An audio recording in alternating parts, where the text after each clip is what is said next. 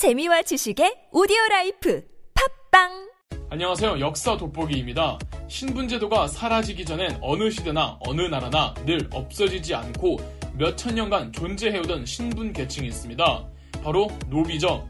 지금도 노비가 존재하는 곳들이 일부 있기도 한데요.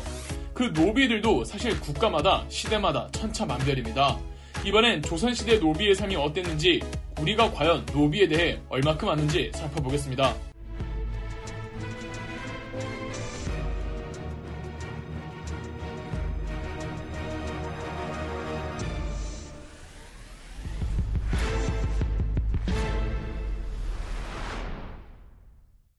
우선 천민과 노비를 구분해야 합니다. 두 개가 같은 개념이 아닙니다. 천민은 가장 천한 일을 하는 신분 계층의 사람들을 통칭하는 말이고 노비가 그 여러 천민들 중 하나인 겁니다. 아, 다른 천민 계층으로 또 어떤 것들이 있냐고요?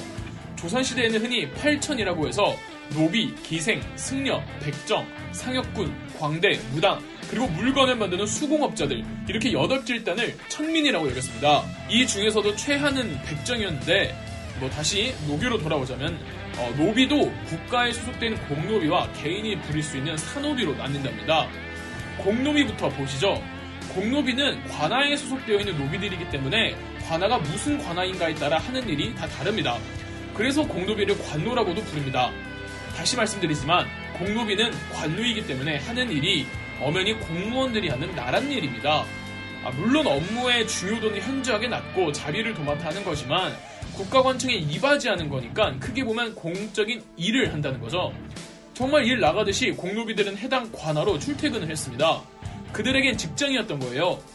서울의 경우 2교대로, 지방의 경우 7교대로 운영되었다고 합니다. 장영실이 이런 형태의 공노비 출신이잖아요. 궁중에서 일하는 무술이들도 어, 공노비의 일종이죠. 영조의 친엄마처럼 말이죠. 자, 공노비 중에는 이렇게 출퇴근 개념으로 몸으로 일을 하는 경우가 있고 일은 하지 않고 배당받은 관아에 돈만 납부하는 형태도 있었습니다. 여기서 돈은 쌀이나 포라고 부르는 옷감을 어, 제출하는 건데 아, 노비가 돈이 어딨냐고요? 이런 노비들은 평상시에는 농사꾼이나 장사치 등 아주 평범한 경제 생활을 하면서 그냥 돈만 해당 관아에 꼬박꼬박 납부하면 됐기 때문에 경제력이 없진 않았습니다. 이유 없이 관아에 돈을 바쳐야 하는 것만 빼면 자유인이랑 무슨 차이가 있냐고요? 맞아요. 이런 노비들은 자유인과 다름이 없어요. 다만 법적으로는 신분이 천민이라고 표시가 되었기 때문에 사회적 활동은 어떨지 몰라도 국가에서 정해준 법적 신분은 천민은 천민인지라 차별은 받았답니다. 관아에서 출근해서 일을 하는 공노비나 주기적으로 세금 납부하듯이 수익의 일부를 납부하는 공노비나 말 그대로 국가가 관리하는 노비들이기에 시대마다 역할이나 규정 혹은 납부하는 금액의 정도는 조금 다르긴 하지만 철저하게 법전에 성분화되어 체계적으로 돌아갔습니다. 이런 공노비는 60살이 넘어가면 자연스레 천민에서 해방되어 법적으로 자유인이 됩니다. 60살까지 기다리기만 하면 되네 싶지만 당시 평균 수명을 고려해보면 60살까지는 사실 평생이란 말입니다. 또한 공노비에게 부양해야 하는 노부모가 있으면 또 면제해 주었습니다. 하는 일이나 납부하는 금액을 면제해 준다는 거지 천민이라는 신분에서 해방시켜 주는 건 아닙니다. 여러모로 공노비는 산노비에 비해 자유로운 건 맞아요. 그래서 공노비는 주로 범죄자들, 처벌로 되는 경우가 많았습니다. 왜 사극을 보면 왕들이 누구누구를 관노로, 여자의 경우 관비로 강등시키라는 처벌을 내리곤 하잖아요. 다음은 산노비인데요. 우리가 일반적으로 노비 하면 떠오르는 이미지가 바로 산노비라고 보시면 됩니다. 말 그대로 사적 노비, 즉 개인이 거느리고 있는 일종의 재산처럼 취급되던 노비가 산노비죠. 그런데 때에 따라서 주인이 어느 정도 재산이 있으면은 지방에 몇 마지기 정도 땅을 보유할 수 있잖아요. 지금도 부자들은 자기 집이 있고 지방 좋은 곳에 땅이나 건물 사놓고 있는 것처럼 말이죠. 어, 부잣집 양반이나 규수 여인들이 일일이 전국을 돌면서 자기 땅을 관리할 수가 없을 거 아닙니까? 누군가를 지방에 보내서 자기 땅을 관리할 사람이 필요했다고요. 자, 이럴 경우 노비들을 보내서 주인이 직접 자주 가기 곤란한 지역의 땅을 어, 노비가 관리하게 한 다음 그 땅에서 나는 수익들을 본가로 보내게 했습니다. 그래서 산노비는 주인이랑 같이 주인집에 사는 산노비가 있고 지방에 나가 사는 산노비가 있었습니다. 산노비가 재산처럼 취급되었다고 했는데 그렇다면은 산노비의 가격은 어느 정도 했을까요? 시대마다 시사라는 게 있기 때문에 정확하게 말씀드릴 수는 없지만 16세기 명종 제위기에 노비를 사고 판 증서가 발견된 게 있습니다. 막시미와 막둥이라는 이름의 노비를 사고 판 증명서 뭐 혹은 인증서죠. 조선의 법전에서는 사노비의 가격을 정해두었지만 이 가격이 그대로 유지되지는 않았을 거고 철저하게 지켜지지도 않았을 겁니다.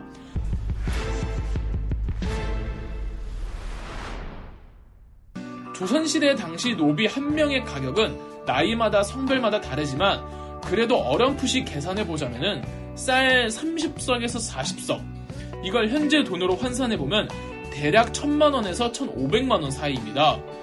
그러니까 노비 한 명 사고 팔려면 엄청 비싼 거예요. 그리고 여자 노비가 남자 노비보다 비쌌습니다. 어, 사실 고대 로마 제국이나 서양의 제국주의 시절에나 노비 시장이 있었지 우리나라의 경우 노비 시장이 그렇게 활성화되어 있지는 않아서 노비 매매가 그렇게까지 자주 있고 흔한 일은 아니었습니다.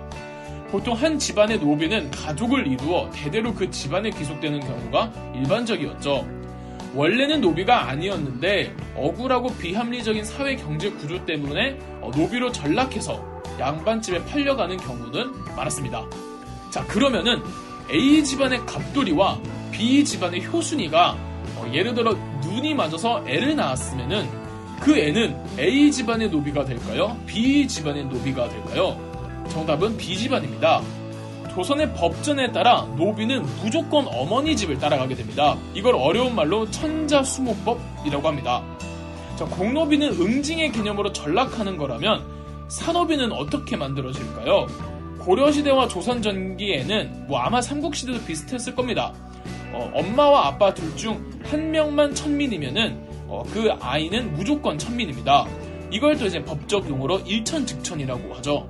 몇 가지 질문을 한번 드릴까 합니다. 만약에 주인이 노비를 학대하면은 그 주인은 벌을 받을까요? 네, 받습니다. 다만 노비가 죽는 살인 사건을 경험한 죄를 처벌받았으며 어, 살인이 아니라면은 무슨 짓을 해도 용서를 받습니다. 그렇다면 반대로 노비가 주인에게 덤비면 어떻게 될까요? 노비가 대들어서 하극상을 일으키면 바로 사형입니다. 애당초 노비가 주인을 신고해서 소송을 거는 것부터가 법적으로 금지되어 있었습니다. 이래서 노비들이 도망가는 경우도 굉장히 많았는데 도망간 노비는 또 어떻게 될까요? 도망갔다가 붙잡히면 곤장을 맞고 만약 체포를 못하면은 이 체포 못하는 관리에게까지 벌을 주었습니다. 도망간 노비를 숨겨둔 사람도 벌을 받습니다. 도망간 노비를 데려오는 행위를 추노라고 했는데 민가에서 주인의 돈을 받고 추노를 하는 사람들을 추노꾼, 어, 관아의 명령으로 엄연히 공무를 집행하는 형태로 추노하는 사람들을 추노관이라고 했답니다.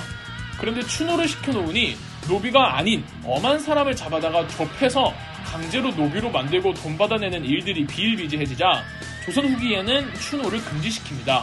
다음 질문, 어, 노비의 인구 구성은 어떻게 됐을까요?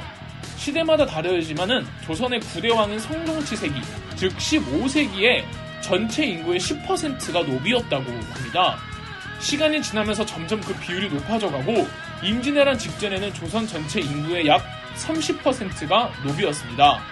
가장 많을 때는 40%까지도 찍었다고 하더군요. 자, 그런데 노비의 인구 구성을 조선 후기에 이를수록 연구하기가 어려워집니다. 왜 그럴까요? 조선 후기 어, 노비 문서들이 임진왜란과 병자호란을 거치면서 대부분 파버리거나 조작되어서 그렇습니다. 여기에 노비가 면천되기 가장 좋은 방법은 전쟁에서 활약하거나 주인을 끝까지 지켜서 감동실화 에피소드 하나 만들어내는 방법이란 말이죠. 그런데 전쟁에 있어야 그 기회도 생기는 거 아닙니까? 조선 전기와 중기에는 별다른 큰 전쟁이 없어서 면천되는 경우도 그렇게 많지 않았습니다. 고려시대에는 이제 전쟁이 워낙 많아서 면천되는 노비들이 꽤 있었죠. 자, 그런데 조선 후기에 임진왜란 병자호란 등 거대한 전쟁들을 거치면서 면천되는 노비들 비율이 많아진답니다. 조선이 큰 전쟁을 두 번이나 치르고 국가 재정이 또 조선 후기에 파탄이 난단 말입니다. 그리고 평범한 상민들 중에서 허울만 좋고 족보 조작해서 거짓 양반이 되는 경우가 워낙에 많아져요. 그럼 세금을 많이 내야 하는 중산층이 얕아집니다. 양반들이 세금을 내면 얼마나 내겠어요? 다 탈세하지. 그것도 벼락 양반 된 놈들이. 가뜩이나 국가 재정이 빈약한데 세금을 내야 하는 중산층이 사라지면 국가 재정은 더 심각해지겠죠. 이래서 조선 정부는 방법을 생각한 게 노비를 중산층 상민으로 승격시키는 방법입니다. 노비는 재산 취급을 받았기 때문에 법적으로 의무도 권리도 없었어요. 과거는 당연히 못 받고 세금도 내는 주체가 아니었습니다. 이런 노비들을 면천시켜 주겠다면서 어, 세금을 내게 하는 방법인 거죠. 고려 시대나 조선 전기나 엄마 아빠 둘 중 한 명만 노비면 자식도 노비가 되지 않습니까? 조선 후기 영조는 엄마가 천민인 경우만 자식이 천민이 되며 아빠가 천민이 아니면 그 아이도 천민이 아니라는 형태로 바꿉니다. 또 1801년에는 순조가 아예 공노비 전체를 해방시켜버려요. 공노비 제도를 철폐해버리죠. 이러면서 신분제 질서가 완전히 엉망진창이 되어버리죠. 1886년에는 자식의 신분은 부모의 신분과 무관하다는 노비 세습제가 폐지되었고 1894년 가보개혁 때 신분제 자체가 철폐되어 버렸습니다. 비록 법적 신분제는 사라졌지만 그럼에도 어, 몇십 년간은 누가 과거에 어떤 신분이었는지 아는 사람은 다 알았기 때문에 사회적 신분에 대한 차별이 완전히 없어지기까지는 더 시간이 걸렸습니다.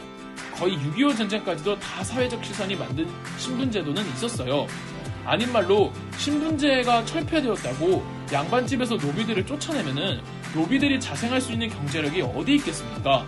오히려 역설적으로 신분제가 철폐되어도 기존의 노비들을 자기 집에서 일하게 하며 먹고 잘 수 있도록 도와주는 양반들이 착하고 품성 좋은 양반으로 칭송받았죠. 이렇게 조선시대 노비에 관해 살펴봤는데 여러 가지 의미로 가장 특수했던 신분이 노비가 아니었나 싶습니다. 아참, 노비와 노예를 헷갈리시는 분들이 있는데 굉장히 비슷한 의미이지만 완전히 같은 단어는 또 아닙니다. 서양에서는 노예라고 하며 동양에서는 노비라고 합니다. 서양의 노예는 아예 신분제 자체에도 고려 대상이 아니었고 사유재산 소유도 금지되어 있었지만 동양의 노비는 부분적으로 사유재산이 허용되었고 종류도 워낙 많아서 자유인처럼 생활하는 노비들도 있었습니다. 아, 물론 이 부분에 대해서 논란이 많습니다. 여하튼 한때 가장 천한 존재여서 누구도 관심을 가져주진 않았지만 더 평등한 사회를 이룩해 나가야 하는 지금 시점에서 오히려 더 노비에 관해 관심을 기울이는 것도 의미 있지 않나 싶네요. 그럼 역사 돋보기였습니다. 영상 재미있으셨다면 구독과 좋아요, 알림 설정까지 해주시면 감사드리겠습니다.